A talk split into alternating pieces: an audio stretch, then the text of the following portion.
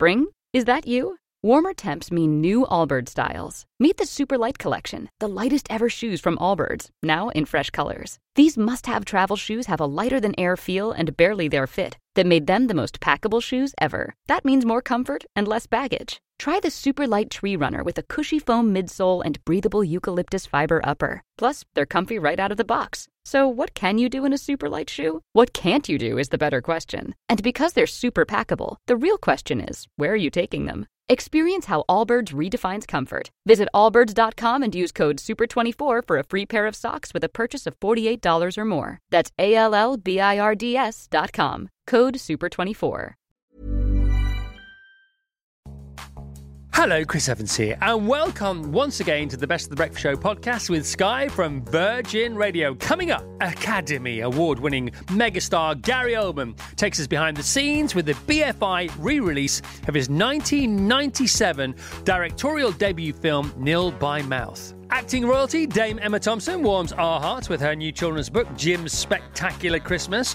The always hilarious David Baddiel unwraps his ninth children's book, Virtually Christmas. Hollywood legend Matthew Modine dishes the details on taking on the iconic role of Atticus Finch in To Kill a Mockingbird at London's Gielgud Theatre. All of that and so much more still to come. So Vassos, kick things off and tell us who's first. He's swinging an Oscar in his left hand, a Golden Globe in his right, and 25 years on, he's about to re release his writing and directing debut, the astonishing Nil by Mouth, remastered by the BFI. This is Radio Goldman.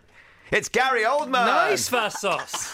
oh. All right. What about this film? Exhausting to watch again. Uh, I'm sure it was exhausting to make, but it is a brilliant, brilliant movie. Um, for people who don't know um, what it concerns itself with, would you like to enlighten them? It is. Uh, it is basically about a dysfunctional sort of uh, family, and its its themes are.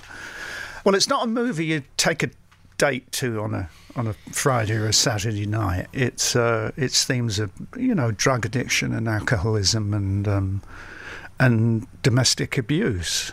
And even though it was made, you know, 25 years ago, I think uh, it's it's still as um, prevalent as it you know as it was then. Prevalent and relevant, maybe yeah, more than ever. Yeah. Um, I remember watching it for the first time. I remember what that felt like. What are your memories of making it? Well, I had one camera. We shot on Super 16, um, a little Aaton, and um, uh, and and we shot. Uh, I think it was like something like five hundred thousand feet of film, um, and this the, the, this camera was uh, you could hammer nails with it, you know, and then it, it was solid. it was agricultural. yeah, it was. It was fantastic. This thing, and what that what that meant was that the actors would have to do many, many, many takes. Um, now it's a lot easier. You shoot digital, you shoot multi-camera. So back then it was. Uh, I mean, I, I, I, mean, I talk about back then. It really does feel like dinosaur days with uh, you know uh, film running through a camera. Um, but they were really committed to the material, and that I, I can't thank them enough for that because they work their their butts off. Let's name some names. Well, we got the wonderful Ray Winstone, um, who was the first one on board. Um, there were a lot of people. I was surrounded by many, many, many people who did not want to make it, and was saying to my manager at the time, uh, well, he's still my manager, but at the time they said, you know, it's career suicide, don't let him do it. No, God, now he thinks he can direct. And so there were a lot of, it, it was, it was uphill. I couldn't raise any money from Britain. And uh, so I got uh, Luc Besson, who I'd worked with on, uh, on Leon. He put some money up uh, raise some money, and and I and I put the rest. I sort of put the rest up. So it was very much a kind of. Um, I'd made a little money from film. I didn't have um, Lamborghinis and uh, really lavish. I didn't have what I would call a lavish lifestyle and expensive works of art hanging over the hanging over the place. So I thought I would I would buy myself a moving picture, and the intention was It was an experiment. It had a very specific pe- point of view going in. That I think there's two dolly shots, one prime lens. There's no high shots. There's no low shots. There's, you, you know what I mean. It's pretty much head on.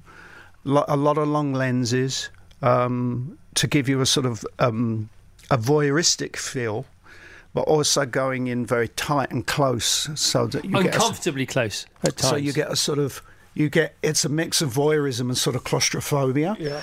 So there was a, a very um, uh, there was a very strong point of view going in, and uh, some of the people were on board and some weren't. And um, uh, it, uh, Charlie Creed Miles, who uh, you know, it's a funny thing when when I fa- I saw Charlie at Anna Scher, I went and saw these kids. And Charlie did this improvisation. I thought he was absolutely wonderful, and he ended up being in the film.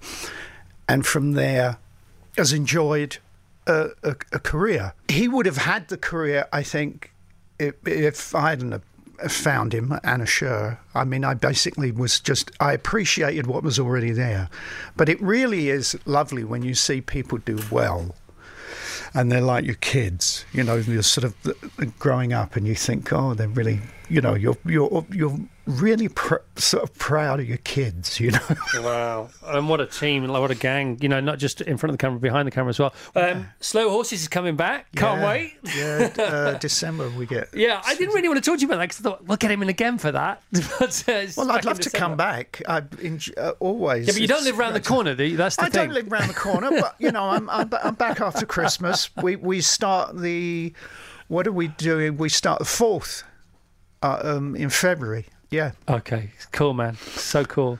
Uh, Gary joined us in April to talk about playing Jackson Lamb in the Apple TV Plus drama Slow Horses. Season 2 will be coming to Apple TV Plus from Friday, 2nd of December. But he was here primarily today to talk about this Nil by Mouth re release in 4K across the UK uh, this Friday from the 4th of November. Find out more bfi.org.uk. Gary, I love you. Thank you for coming here. Thank you for having me. Thank you for always coming to say hello, for always fitting us into your schedule. All right. We really appreciate it. Thank you. The best of the Chris Evans Breakfast Show with Sky. Virgin Radio. There ain't nothing like a brand new Oh, here we festive kids book to get us all in the mood for you know what. Yeah. Jim's Spectacular Christmas is out now. There ain't nothing like Axel Scheffler to bring the brilliant words to life. And how about those words? There ain't nothing like a Dame Emma Thompson. Oh God, I think I'm going to have to go back to bed now. You're all so bright and awake. But isn't that because you've been in bed since Friday lunchtime? That's right, yes, yes, because I was doing something for you, Chris, wasn't I? yes, you were. Well, for Ukraine, For via me. Ukraine, exactly. Thank you yes, very much I was for getting drunk for the Ukraine. Yes, it's very important to get drunk for charity whenever possible. Yes. Um, especially for all the money you raised. Uh, so you had gorgeous Michelle and Simon Orange, who who were the winning bidders for the lunch. Yes. Uh, where did you go? What did you have? What did you enjoy most? Can you remember anything? I can oddly remember quite a lot. Um, it was Simon. Um, it was Adam. okay, okay. Stop it. First Stop positions, it. I'm everyone. fine. And, uh, Adam Emma, you okay? And Handling's restaurant Frog in Covent Garden, Yes. and it was a tasting menu, and it was absolutely sublime. And we were right next to the kitchen, so you could see everybody squirrel, just squirreling away at their work. And and Adam's so young, and and uh, it already has about a million places, all with Michelin stars. He's extraordinary. Yeah. Unfortunately, of course, Michelle Dockery and Hayley Atwell were behaving very well and didn't have anything to drink, so I all had all theirs. That's nice. Uh, and it was tasting. So, so there was a pairing with each thing. And I don't drink during the day. Obviously, I make up for it at night, but I, I, I, I was just trolleyed by the end of it. I actually had to be sort handled Because- out of, into the street, assisted. This is all true, by the way. so, so because so the, obviously when drinks are paired with dishes, it's called a pairing. But you had a quadrupling, didn't you? Because you were drinking three for one. You were drinking for three. In many ways, that's so true. And then I heard the tequila came out at about half past four, and then things went No, to no, no, no. I left. level. I went. I Are- went. th- No, I couldn't you have gone there.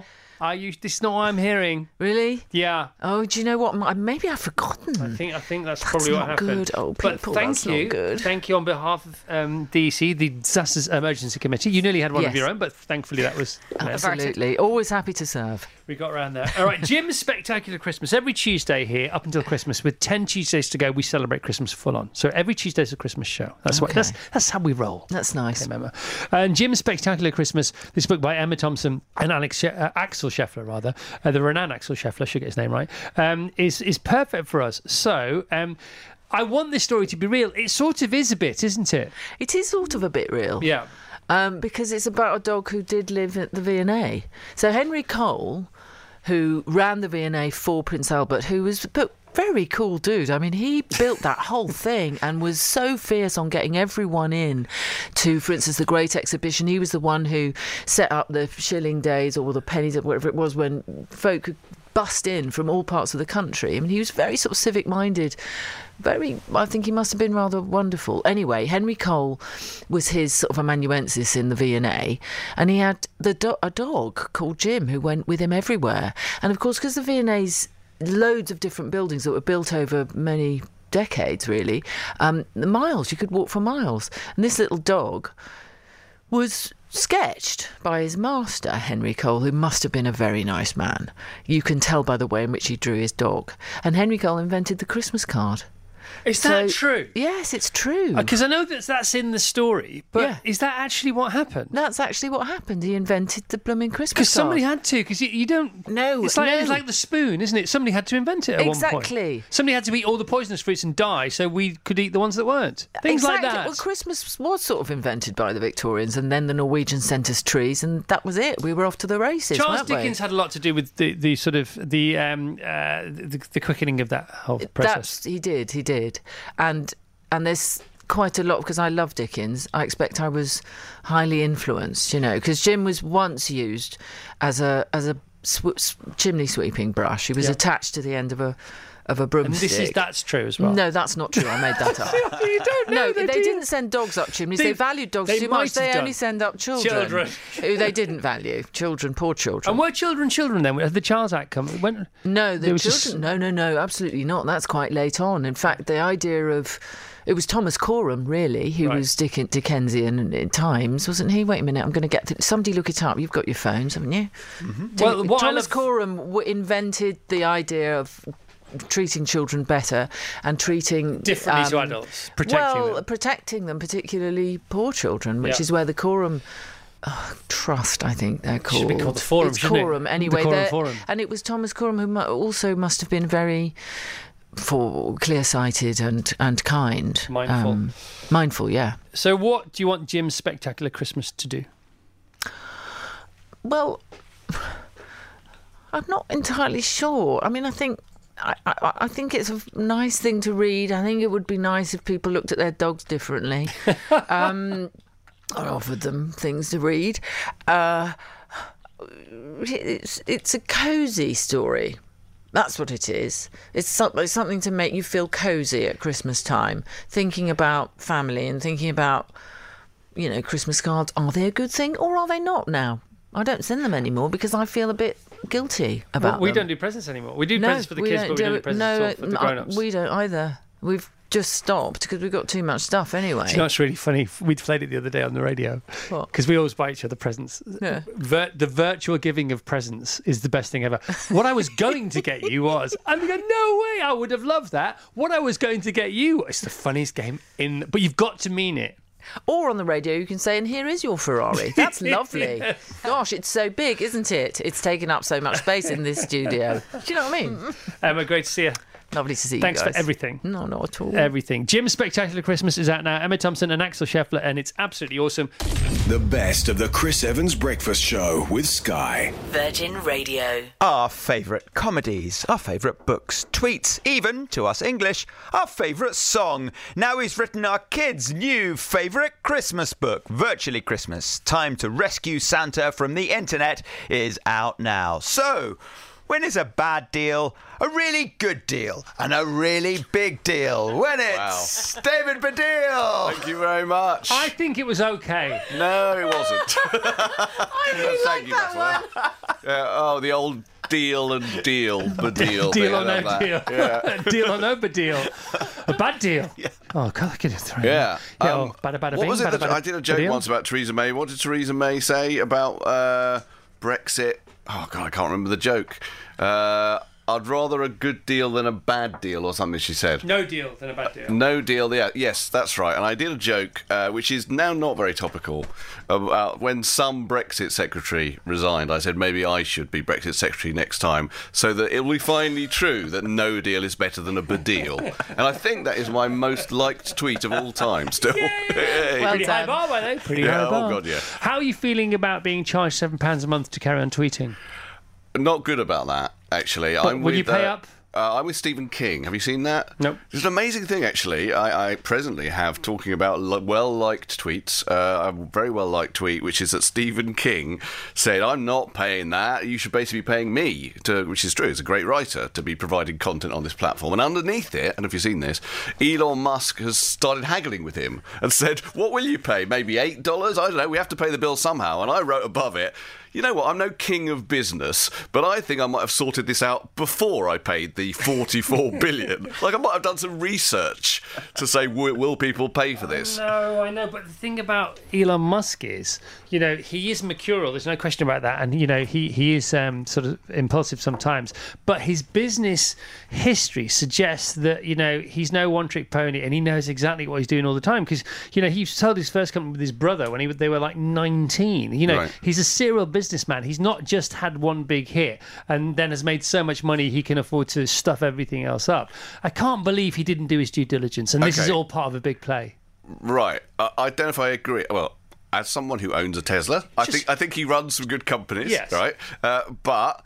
I think that there is also a history, a wider history of people with loads and loads of money doing very well and then deciding I need to be bigger than someone who earns loads of money. I need to make my mark on history. You know, people sort of do that, I think. They want to control bigger things than just their own money. They want to say, no, no, I am. I'm, clearly a really important person. Look at all my money. Well, how do I really make that importance felt? Yeah. And if you control one of the major platforms that you know is, is how people talk, how people form opinions, then you really are making a difference. But what you might have done at that point is make a business mistake. What, by agreeing to pay too much money for it? Uh, Just Or because uh, no one knows how Twitter's going. I'm, not- I'm not a king of business. Yeah. Right? Let's be clear about that. But I don't know how Twitter's going to make money, and it feels like he doesn't quite know. Maybe he's got an instinct, and his instinct might be good that it can. But at the moment, it feels more about him wanting to be a very important person. None of this gets us any close to your brilliant new ninth children's book, does it, David Baddiel? It doesn't. And if I'm going to make any money, which clearly I'm not from Dogecoin, I need to sell copies of this book. Yes, you do.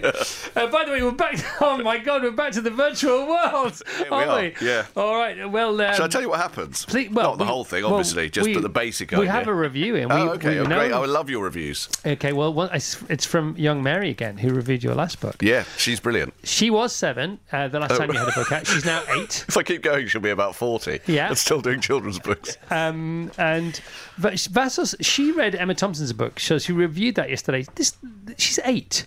Emma She- Thompson's a children's book. Yes, yesterday. Yeah. All right. It's really good. Okay. It's not as good as yours. That's all right. I'm just always, obviously, I think David Walliams felt this about me when I first started writing children's books. Like, oh, not another celebrity writing It children's tri- books. triggered you a little, like, didn't it? Sorry? That triggered you a little bit. It did trigger me a bit. Obviously, I'm thinking, like, as we said, I'm not good with money. I don't want the market to be stolen by dames. Dames or Davids. Right, The next Dame David Walliams. That sounds good, doesn't it? Um, so Mary now must be the most well-read eight-year-old in Britain because you keep making her read books for the show that you're supposed to read for the show. She thinks it's a treat. She doesn't realise that she's actually. She's, I'm putting her to work. Needs to give you an It's, invoice. it's all about how paid? you present it. Yeah. So on Monday, trick or treat, says Mary. Treat Mary. Here's another book to read before nine o'clock tonight. And if you wouldn't mind, have a 700 think about what you think about it, and then I'll record you saying it. Okay, so the book is called David Baddiel's book is called Virtually Christmas: Time to Rescue Santa from the Internet. And the, it's not just um, you know the situation that may be revolting, but the kids are revolting as well, aren't they? A kid is revolting Yeah. from the fact that uh, a company that may or may not be based on a real internet company called Winterzone in my book has basically patented Christmas, owns Christmas, uh, owns Santa, uh, and uh, is thinking of making Christmas five times a year just to make money. um, and uh, Sa- they've got this thing called Santa avatars that appear, sort of holograms of Santa everywhere, and there's no sleighs, just drones deliver presents or whatever. Uh, and everyone seems all right with this except one girl called Etta Baxter, whose grandma, no longer with us, told her about what Christmas used to be like when it was sort of rubbish, when it was sort of rubbish Christmas crackers with terrible jokes written by the Doge guys or whatever. But she loves the idea of that Christmas, and she's got a little box with little trinkets in it and bits of sort of old cracker and old old tin- uh, tinsel from the tree. Anyway. She sees a delivery man, Yeah. an old delivery man, goodness me. and she thinks, "Wait a minute, could that person be Santa?" And I'm not telling you anything more. Oh, that's great, man. Uh, the mention of drones. Do you think drones have had their day? Uh, no. No. Don't you think so? They seem pretty around to me. really? We're just getting started. I don't think you see them, but you see them in the parks all we- every weekend. There's a guy in QVC who is the drone guy. He's the go-to drone guy. He just sells the drones. Oh, really? He's very good. on QVC. Yeah. And they have a lot. Does he have a friend who they chat about and say, "This drone, yeah, you Yeah. can get it now for." Yeah. On QVC on advertising channel, I know we get, but we, I often watch it because it's really funny. So do I. And I wonder if does We should get anyone does anyone ever buy the terrible piece of jewellery or whatever it is at the first price? Well, they tend to, they use, usually sell out, don't they? They say this. Well, they say they're selling out, but I believe But uh, if you watch it twice, you'll know that price is going to go down. okay, fair enough. See, back, back to prices going up and down again. Yeah. Uh, love to see you again. Oh, have I gone? well, it's because it is 10 o'clock, but it's nearly 10 o'clock. Yeah, Oh, so was- okay. That's very quick. It was 20 odd minutes. It's more than you can get on by. Radio 2, that's for sure. Um, David Baddiel, Virtually Christmas, Time to Rescue Santa from the Internet. You know, and phrases like the, the uh, Santa Avatar and things like that. That must have been fun playing with all those. It's really fun. I really, it is really fun, right, for children. And um, yeah, uh, this is this is my ninth one. Yeah. God. Are you disappointed with the time you've had on the show, or is it genuinely just flown by? No, no, I'm not, I'm not disappointed. I, I enjoyed it. The best of the Chris Evans Breakfast Show with Sky. Virgin Radio. From the iconic Full Metal Jacket to the phenomenon Stranger Things, our next guest has been a constant and very welcome part of our lives for near on 40 years. He's now about to hit the West End hard into Kill a Mockingbird at the Gielgud Theatre, so please welcome everyone's favourite dapper papa. It's magnificent Matthew Modine. All right, Matthew. Oh my God! I'm going to come here every morning. you can. You're welcome. uh, you'll be around, won't you? So I'll you, be here, That yeah. is a possibility. Yeah, yeah. Uh, so, To Kill a Mockingbird has amazing reviews. You've been involved in it already. Um, you can steal the five star reviews it's already achieved here. They're not yet yours, really, because you don't start till the 21st of November. But you can have them, can't you? That's a tightrope. You- I can, yeah. you- I you- just hijacked them. Yeah, good Just- for you. Well, when did you land? Uh, What are you? What's your preparation been like for this amazing play? Uh, we've been here about. Through this started the third week of rehearsals now, and uh, starting to feel confident. Feeling What does uh, that mean? What does that mean? Well, it's 130 pages of text. Aaron Sorkin is the is the author of Harper Lee's uh, book. You know, the adaptation Adaptation, and yeah. making it into a play, and. He, he kind of ha- happily says that there's more dialogue for the Atticus Finch than Hamlet, you know, and it's a lot. It's a it's a it's a an amazing part, and it, it's an important part. While it's about systemic racism in the United States and, and the judicial system, um, it's about something much bigger. It's it's about uh, that anybody who um, has to run away from something because they're scared. Uh, and because of their race or their religion, it's it's about that. It's about something that happens around the world. You know, justice is supposed to be blind, and if, if we can't get a fair trial because of our of our sexual orientation or uh, our sex or uh, uh, Or the color the color of our Yeah. skin, then the, then the judicial system is a lie. It also contains one of the greatest, most inspirational, um, profound, prescient lines ever written, which is "trying to do the right thing is the right thing," Hmm. which is just so. It's just the best line. I think about it every day. Yeah. Just trying to do the right thing. Doesn't matter if it doesn't work out. Trying to do the right thing is the right thing. It's as right as you can can do. I think. Uh, Matthew, Matthew, Matthew, Matthew. oh, You know, I'm looking out your window. Yeah, sorry and about I'm that. Thinking, in, in 1984, five, Yeah. we Stanley Kubrick made his Vietnam just across the river here. I know. At uh, the I Isle know. of Dogs. Where do we want to go with you and your career? Do you know what I did last night, Matthew? What did I do last night? To, what did I watch last night in preparation for you coming in today? What did I watch? Full Metal Jacket. No. No. Uh, Go again. Go again. Uh, uh, not Stranger Things. no. Um, What was the film that got you Full Metal Jacket? Vision Quest? No. No. Uh, oh, shoot. Well, I think it got you. I, I, I may be wrong. You, you know better than I do. Uh, streamers? Birdy. Birdy. Oh, I watched Birdy last night. Yeah, that's such a beautiful. Peter Gabriel it did the music. It was his first time he did a score for a film, and he, he's really my voice. He speaks for me in the film. But you and Nicolas Cage. I mean, I don't know many people who've seen Birdy, um, but what a film! What a Yeah. film! Just explain what that film is. I want people to watch Birdy this weekend. First, I have to tip my hat to Alan Parker, who's I think arguably one of the greatest filmmakers uh, ever. You know, and he just passed away uh, last year, and um, such a tremendous man. And it was a book that people said could never be made into a film. Um, and I auditioned for Nicolas Cage's part. And when Alan called me and said I was going to be in the film, I said, "Are you going to change the character's name?" And he said, "What do you mean?" I said, "Am I going to play an Italian American, or are you going to change his name to something more, ang- you know, white, waspy?" And he said, "No, you're going to play Birdy." And I said, "No, no, I auditioned for Al Columbato." And he said, "Yeah, but you're going to be great. You're going to play Birdy." And I, swear, I, I, I got down on my hands and knees and begged for everybody that's been misunderstood and beaten up by life and, and, and wants justice to exist in the world to help me to play that role of Birdy. And I, I, I'm not a religious person, but I'm spiritual. And I, I felt like uh, my body was in, filled with the spirit of, of people who, who uh, were misunderstood. And, and they guided me and helped me get through that film. It's funny because we had Geena Davis. I know you've worked with Geena Davis, of course you have in the past, but um, we had her on the show a couple of weeks ago, and a lot of the younger members of the production team have not seen Thelma and Louise because they weren't born, mm, right? And we're like, you don't understand how great this movie is, and it ha- hasn't aged with time. And then when we're getting texts from listeners, and we, we people, women especially saying this has changed their life. Yeah. You know, and I sent to Mira and Ozzy Jane, who works here, "You've got to see it because it's still box fresh. You know, and I forgot about the end of Birdy, which is sort of the opposite of the end to Thelma and Louise. Yeah, isn't yeah. it? You know, they, Alan wanted Birdy to die. He he he was up on the roof, Yeah. and Alan had a, a East End accent. He taught uh, eh, uh, and know, and I and I I struggled to understand what he was talking about a lot of times. And he would direct while the cameras were, were rolling, and I couldn't understand him. And I'd turn and look at him and say, "What?" And he said, "You know, fu- you know." He just he'd go off on me. You know, don't I don't know what I can swear how how, how violently I can swear, but he yeah he he gave me. There's a a British word you guys use that we're not allowed to use in the United States. It begins with a C and ends with a T. yeah, we're not And- allowed to use it here, really. uh, really, yeah. No. And he and he just, I mean, he, yeah, he just berated me. And at the end of the film, he wanted Birdy to jump off the building and be dead. And the the studio, his family, the crew, everybody didn't want Birdy to die. And when we were up on the roof, and he saw that second level, you know, so it Yeah, could, yeah. would just be like a ten foot jump.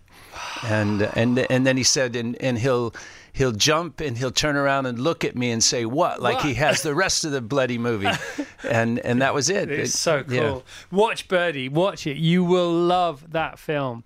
Matthew, you have not disappointed. They say never meet your heroes, but don't listen to those guys. Uh-huh. You're you're amazing. Thank you, Chris. You're so cool. To Kill a Mockingbird. Why wouldn't you want to go and see Matthew Modine? Give me one reason. Okay, and you can take all day if you like. Why wouldn't you want to go see Matthew Modine in To Kill a Mockingbird? To Kill a Mockingbird.co.uk begins Monday, 21st November until March 2023 at London's Gielgud Theatre. So does that mean you're going to be here for Christmas then? I'll be here. Yeah, I'll be here till next next spring. Let's do a lunch. Yes, sir. Come on, I let's do it. That. I yeah. dare you. Yeah, come on. All right, let's do it. That's so cool. Super cool. The best of the Chris Evans Breakfast Show with Sky. Virgin Radio. All right, we've heard from some of our top notch guests already, but still to come. Master of Tasks Alex Horne spills all the beans about his brand new Channel 4 sitcom, The Horne Section TV show. Dancing duo Helen Skelton and Gorka Marquez waltz into the studio with a Strictly Come Dancing update. The superbly stoic Ryan Holiday takes us through his brand new book, Discipline Is Destiny The Power of Self Control. And the legendary sports broadcaster Gabby Logan turns the pages of her new autobiography, The First Half. So let's get right back to all of that. Vassos, who's next? So I asked Rachel how to intro our next guest, who is, of course, her husband, and she said, honestly, just tell him what I want for Christmas. But then she didn't tell me. So, Alex, you're on your own there. But you're about to have millions of new fans as the Horne Section TV show hits Channel 4 tonight. It's the hilarious and long suffering Alex Horne. All right, well, Morning, first of all, it doesn't hit Channel 4 tonight. It's available on all four as of now. Correct. All episodes. But thanks, Vass. Thanks, Vassos. It's, Vass- Morning. it's Vassos half the story Alexander again. Good half. You just put- take your pick. I, I liked So Silly Sicily. I thought it was smooth and understandable. Yeah. Thanks, Alex. From one pro to another. Hello, everyone. thanks, thanks for having me here again. Your show, this TV show, is off the charts good. Honest, mate, honestly, mate, it's, it's five stars. It's ten out of ten. It's whatever you want it to be. Um, would you like to try? Try. We, I thought I'd watched episode one. Apparently, I watched episode six. Yeah, yeah, that happened. Um, yeah, that's happened a few times. I've chatted to a few journalists who said it's weird you start at that point, but no, that's you've watched I'm the last leaving episode. the band. Yeah, yeah, which I loved. I thought, oh, what a great way to say. Well, you know, because I thought hit the ground running. It sounds like they'd writ- they maybe written like five episodes, and then they came to the sixth. and, Oh, this is so good. Let's start here. But actually, that was the. I think one. you should watch them all backwards and see if it works like that. Maybe that's a new way. I think it will work backwards because they're, they're, they're, they're beautifully silly, so it doesn't really matter. Yes, it's definitely silly. I'll take that. Tell us about the passive aggressive psychotherapist. Well, um, the show is mainly me trying to work with my friends. Yes. So Tim Key plays my psychotherapist. Passive aggressive. Passive aggressive. Very passive aggressive. Very, yeah, uh, he steals something in the show, really sinister. I don't want to say what it is. A piece of a children's thing. He's also obsessed with celebrities' phone numbers. Yeah, yeah. I think he's horrible, but uh, but I'm always beta in the show. I'm always belittled by everybody from episode one to six. So Tim's just another person in my life who's uh, trampling all over me. And it's not so much that your character is narcissistic; he's trying to be narcissistic. Yeah, I want to be a star. My character. I'm, So I you're play a man developing- called Alex Horne in the show. You're developing a diva, which is going to be confusing for a lot of people. We- We're in a Vic Reeves, Jim Moir territory here, aren't we? Shall I explain what the show is? Because Yeah. that won't clear it up. Because the show is me and the band, the Horne Yes. Section, Yes. making a TV show called the Horne Section TV Show for Yes. Channel Short, Ch- Channel Four. All about me and the band, the Horne Section, making a show for Channel Four called the Horne Section TV Show. Yeah, Does that clear it up? Yeah, it's like the Larry Sanders show, isn't it? It's, Yeah. it's no, I'm not saying it's rip off at all. I'm just saying it's an homage to shows that are like that. Yeah, Thirty Rock, Extras, Oh, Alan Partridge they're the Show. best shows. They're the best shows. Right. Okay. So look, we can jump around wherever you like with the, the, this. First of all, um, I thought the the producer who uh, clearly has only got her role via nepotism because she's somebody's niece. Oh, in the show, yes. I thought you were talking about an actor who plays a person. No. It's all so complicated. to say that, am I? Yeah, well, I thought, well, this is a bit, it's a bit unfortunate. Uh, Lucy, yes, Lucy I, no, I th- the- because I watched episode six, Yes. right? I thought you and Rachel had a secret teenage daughter, and this was her. I see. No, no, Rachel is in the show, uh, but we only have boys. We have five sons at the start of the series and seven by the end. So, it's so fun. We get, we get busy. Um, you're te- I'm teaching on the brink of spoiling here because I thought I'd watched episode one. I'm allowed to watch episode one and talk about everything in episode one because it sets up the other other five episodes. But you know, I'm I'm I'm sort of spoiler crazy here. Yeah, yeah. Do I mention the fact John Oliver's in it, for example? Yes, he's in episode. Well, he's in every episode. Right, so oh, that's cool. Yes. So John Oliver, who is now a world-renowned uh, TV star because of his show in America, started. Well, he's from the Midlands, isn't he? Um, cut his teeth where here? Mm-hmm. Yeah, On yeah, the he- late, sh- the eleven o'clock show, was it? Uh, he did a show with uh, Andy Zaltzman. He did lots of satirical podcasts and the Bugle. He did. But And- now he's massive. now he's huge in America. But the joke in the show is that he's desperate to be in my show because he wants to get his big break in the UK. But to be honest, he's not that good an actor, right? Because he, he clearly is desperate to be on your show.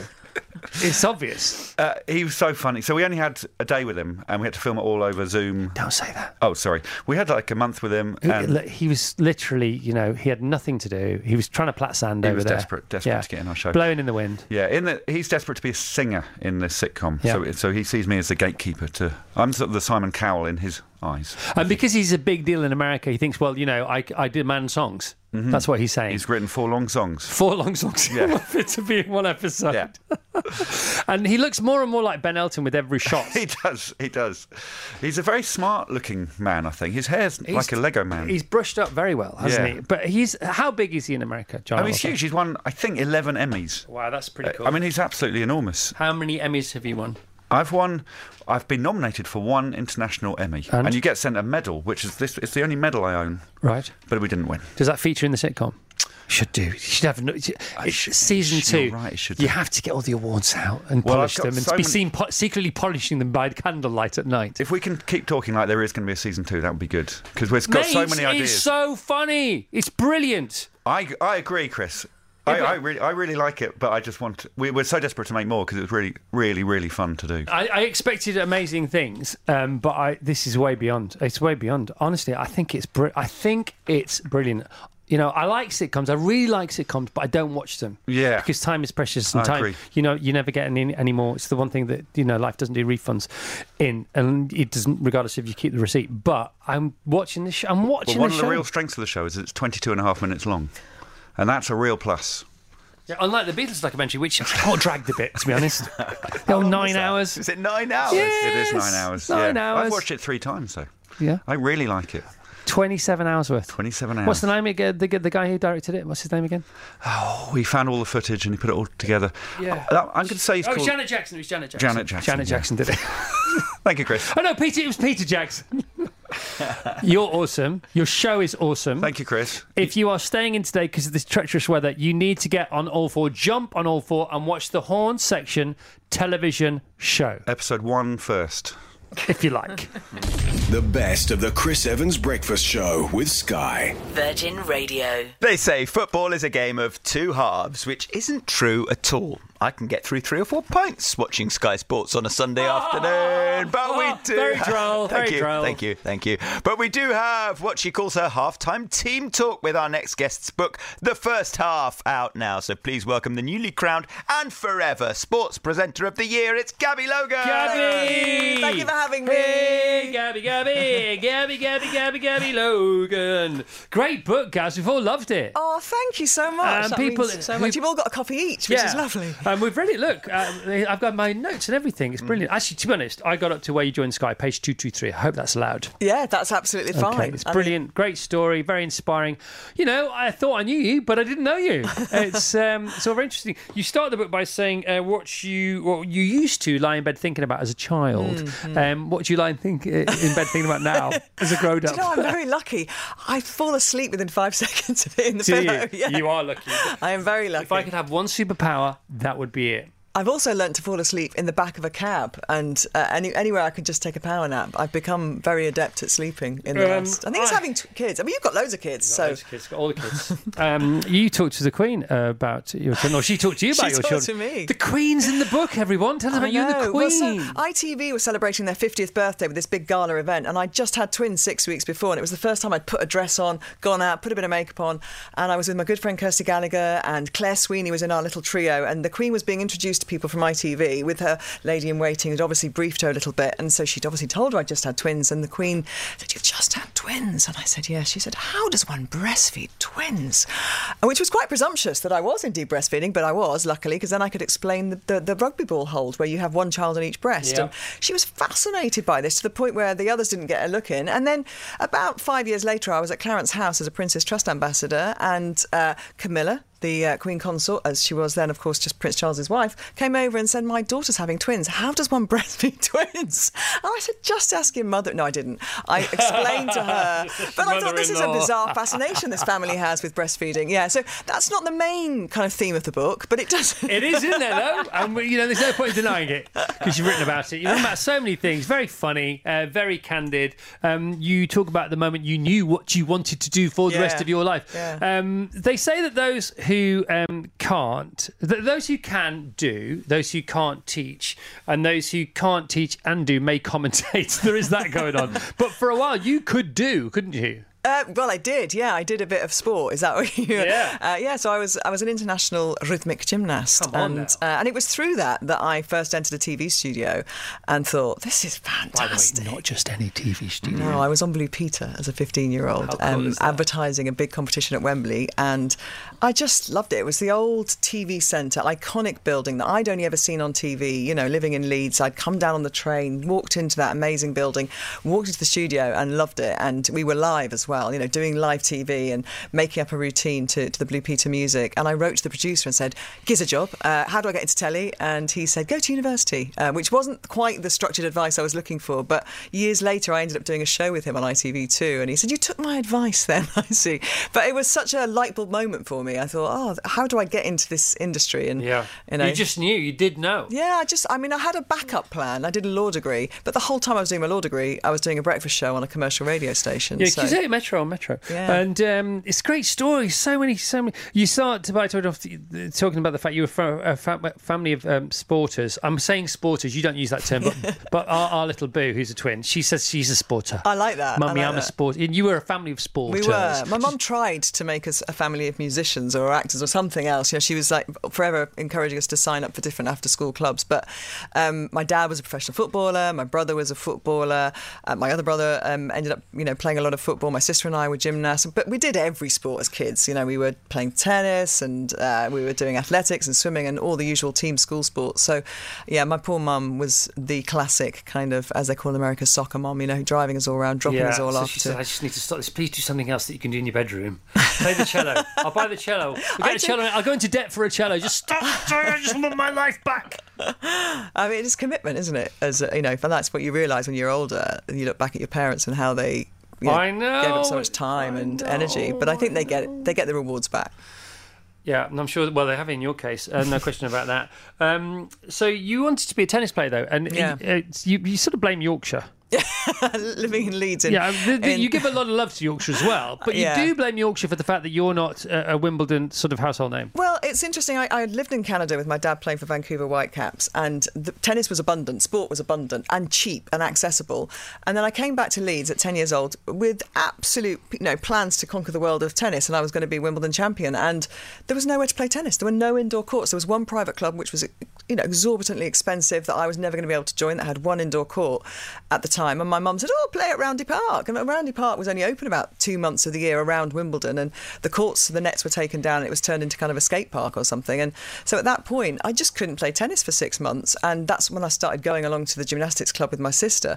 And it's interesting. Matthew Syed wrote a book called Bounce, and he talks in that book about proximity to venues and Yeah. how that influences your Absolutely. and that I was a classic product. I mean, listen, I might have been a terrible tennis player ultimately, but my passion was tennis, but I just couldn't pursue it. And I think I probably would have had a better physical kind of uh, predisposition for that sport than the one I chose, which I constantly struggle to be flexible enough for. So- Yeah, I mean, you know, to to which what heights did you um, reach as far as rhythmic gymnastics was Uh. I suppose the Commonwealth Games was my, my biggest competition. not too shabby. and I represented Great Britain quite a few times, but I didn't become an Olympian, which was my ultimate dream. And you know, so to work on the Olympics now, as I have done four Olympics for the BBC, is a a joy because it is for me one of the greatest shows on earth. The best of the Chris Evans Breakfast Show with Sky. Virgin Radio. We love her to Blue Peter and back via On the Farm and BT Sport. And we love him more and more every Strictly season, though he's not won yet, but this is the year. It's week seven of Strictly Come Dancing on BBC One at 7 pm tomorrow and preparing to waltz away from the dance off once again. It's Helen Skelton and Gorka Marquez. Good morning, guys! Yay! Happy Strictly to you. Happy Strictly to you. How's it going? Good. Very good, yeah. That was very rock and roll. I, I love the energy that. here, you know? It's good energy. I like this. Yeah, I'm knackered now, to be honest. I couldn't get through 90 seconds on Strictly to save my life. The other day, you made me do one move to the whole song, didn't you? And he's like, keep going. This is stamina training. This is stamina Yeah. training. I was like, how can a minute and a half of dancing be more tiring than a marathon? But somehow it is. Helen Skelton is amazing. We love you, Helen. We've always loved you. We always will. And thank you for everything you do with our charities. I really appreciate it. You're very welcome. Will you come back and host at Carfest next year? Yes, you did that. You played that brilliantly. You're amazing. Come back. Yeah, of course, yeah, I'll come back. Okay, if we win, you. she will. Yeah, of course. This should come anyway. Uh, Gorka, out of 10, right? Because I know Helen really well. Mm-hmm. Out of 10, how much effort does this girl put into everything she does? 11, She's 12, amazing. 13, She's the 15, 20. She commits to everything. And that's what I love about her. Is whatever I said to her to do, she goes, "Yeah, I'm doing it." Even if I say, "Okay, let's change it." No, no, no. I want to do that. Don't Yeah. change it. I want to do it. Okay, so cool, isn't it? Mm-hmm. And is that a massive relief for you when you, you get paired with someone and you think, I got a goodie here? Yeah, that's that's what is strictly. You know, sometimes you get people who are like professional or they have dancing background or they can perform. But what you want is someone who commits to it, who listens to you, who wants to do well and puts the effort like she does. That's the most important thing. Sometimes I take it too far though. Like I'm quite literal. like the walking last week, he was like, "Walk in there." So I walked. He's like, "What are you doing?" I was like, "Trying to dance." He's like, "No, just walk normally." Keep your powder dry, Helen. Do what your teacher tells you, for heaven's sake. Um, and do you have a regime? Do you, do you have a set a set schedule that you prefer to work to, Gorka? Not just with Helen, but with all the partners you've had over the I years. mean, every partner is different, you know. So the more we get to know each other, the more we know how to work with each other. Yeah. So with us, we love a coffee and a toast in the morning before we start. So that allowed us to catch up in like kids, home things, and then leave that aside. And then okay, now it's time to dance. What's it like to, to be gifted the opportunity to to be taught by somebody as good at their job as, as Gorka? And what's what's it been like from a physical fitness and sort of focus point of view? Because you you know you have not gone unchallenged in the past with your Amazon rows and your your um your, your high wire over Battersea Power Station, all that kind of stuff. You're awesome. You are already awesome. But what is this chapter of your awesomeness? On, on, on This is so good for my ego, isn't it? I'll come here again. He's going to make me come here for an ego boost every week. No, I think this is different because with any of the stuff I've done before, which I've been so lucky to be part of, all you have to do is try. You know, it's a fine line between brave and stupid. You just have to try. Whereas with this, you actually have to be good. And what? What do you mean try? You did a high wire over Batty. All you got to do is try. You rode up the or down. Was it up or down the Amazon? Down, the yeah. Amazon. I was a giant poo stick for two months. No, you. But you know, I didn't have to like this. You've got to like try and master a craft. Right. And like you know, I, I keep explaining it. You know, when you teach your kid to write cat, and you spend all day going cut at her, and they're like, "Yeah, I've got it. Yeah, I've got it." and you get to the end of the day, and they go, "I've got it." Dog, dog. That's what it's like for Gorka. Like he spends all day teaching me something. And then bless him, he looks at me and goes, "One more time, my love. One more time." And so you have your tasty in the morning. You catch up. Yeah. Uh, and how does how does it work then? Is it because you can overtrain, can't you? You know, Mhm. when I was learning to fly, they, you get to a point where you might have a two-hour slot booked, but after an hour he'll say we need to go down now. And, and I said why? He said because I can see that you're not going to be able to take in any more. Yeah. Right now. So obviously she doesn't like to have breaks, so we go as long as we can until lunch, and then around like two, three o'clock, you can see her eyes start to like cross and like shut, and you're like, okay, you need caffeine now. She was like, no, no, I'm good. Like, no, you need a caffeine break. Just So- caffeine or other drugs? Uh, just caffeine. Just caffeine. Yeah, Okay, and water. Fair enough. It's early days. You got, you, you got to ask the questions, man. You got to have to ask the tough journalistic questions. Yep. You know. Sometimes i ibuprofen. If Looking for a scoop much here. and um, and so so when is your be- when are you best when are you most available for your best work? Like 10 o'clock, I think. Right. So, yeah, we have our catch up. Uh-huh. We talk. He always says how well his child has slept, to which I was like, oh, well done. My child didn't sleep at all. 1 nil Gorka. And then we dance until one or two, like you say, and then he's like, right, you need five minutes. And how fit do you feel? Yeah, I do feel fit. Do you yeah. feel as fit as you've ever felt, or Yeah, because it's a different level of fitness. Right. I've never eaten more. Like I eat so. m- You keep giving me croissants and cakes and stuff. have you tried a cronut? Not yet. No. But we are. You know what a is? Yeah, it's a croissant and a donut. Yeah, it's great, Yeah, isn't it? it's amazing. I thought it was cryptocurrency, Oh, but it's not. It should be. all right. Yeah. Okay, that's the this cinnamon weekend. and the sugar is so good. Yeah, I mean, there was the story in the papers this week about the Reed dance. Do you want to talk about that or not? It's up to you. I don't mind. What we would say is. I- Should we just explain what happened? Yes. You, actually, you explain what happened. If you don't Uh, so obviously, whoever's in the bottom two, they Yeah. have to dance off against each other. Jimmy Bye danced off. Love Jimmy Bye. Love the group nap. Great. Bye- bye-bye, Jimmy. Bye bye. I mean, that was just headline written for them, wasn't it? Um, and then Fleur danced. The dance restarted because there was a little trip. But um, to be honest, I get so nervous I can't watch. Yeah, yeah. Do, you, Mm. do you think it was? fair- I'm not going to actually think it was fair or not. It happened. It happened. Mm. You know, these things can happen, and uh, the show must go on. Of course, it must. Uh, Gorka, how many years you been in this? Seven. Seven. How is it for Mm. you? How, how you fare? I'm loving it, you know, Yeah. and hopefully this is the seven lucky. Lucky seven, baby. Yes, so Realistically, right? realistically, because it's better to be realistic, isn't it? Optimism is fine, but realism, I think, is far more useful. Yeah. Um, and efficacious. What do you think your chances are? Uh, Getting. Let's let's start with getting to the final. I think there is a chance, but again, I think there is a chance for everybody. This year it's been a year which the level it's so equal. Yeah. That normally when you get like week after or after Blackpool, you go like, okay, now we don't know what's gonna happen. Yeah. Because it's so level up. But I think week seven already, everybody's thinking, who is gonna be the next to leave? We don't know it. They are so good, all of them, Mm-hmm. and so similar. They can be anybody. The best of the Chris Evans Breakfast Show with Sky. Virgin Radio. And now, ladies and gentlemen, Vassos Alexander introducing someone else. He is the heroic Stoic who sold millions of books, has a smash hit podcast, and still finds it in him to talk to us at 4:35 a.m. local time. His latest book, Discipline is Destiny, is out now. So let's pack our bags and get ready, folks, because we're all going on a Ryan holiday. Good morning, Ryan. Hey, good to be with you guys. Um, I love the book, Ryan. I think it might be. My, comparison is the thief of joy. I know that, but I think it might be your favourite book of mine so far. Oh, well, thank you. Yeah, it's so cool. It's by the nightstand. It's not going to go anywhere else. I love it. Um, I don't really know how to talk to you about it because every sort of paragraph is full of gold. Let I suppose we could start with our very own Queen, uh, Queen Elizabeth II. You pay such homage, such reverence to her, uh, and you wrote this before she, she passed. Let's talk about her, and let's also talk about Angela Merkel. Okay. So why was I, I? I wanted to. go off you go. Sorry.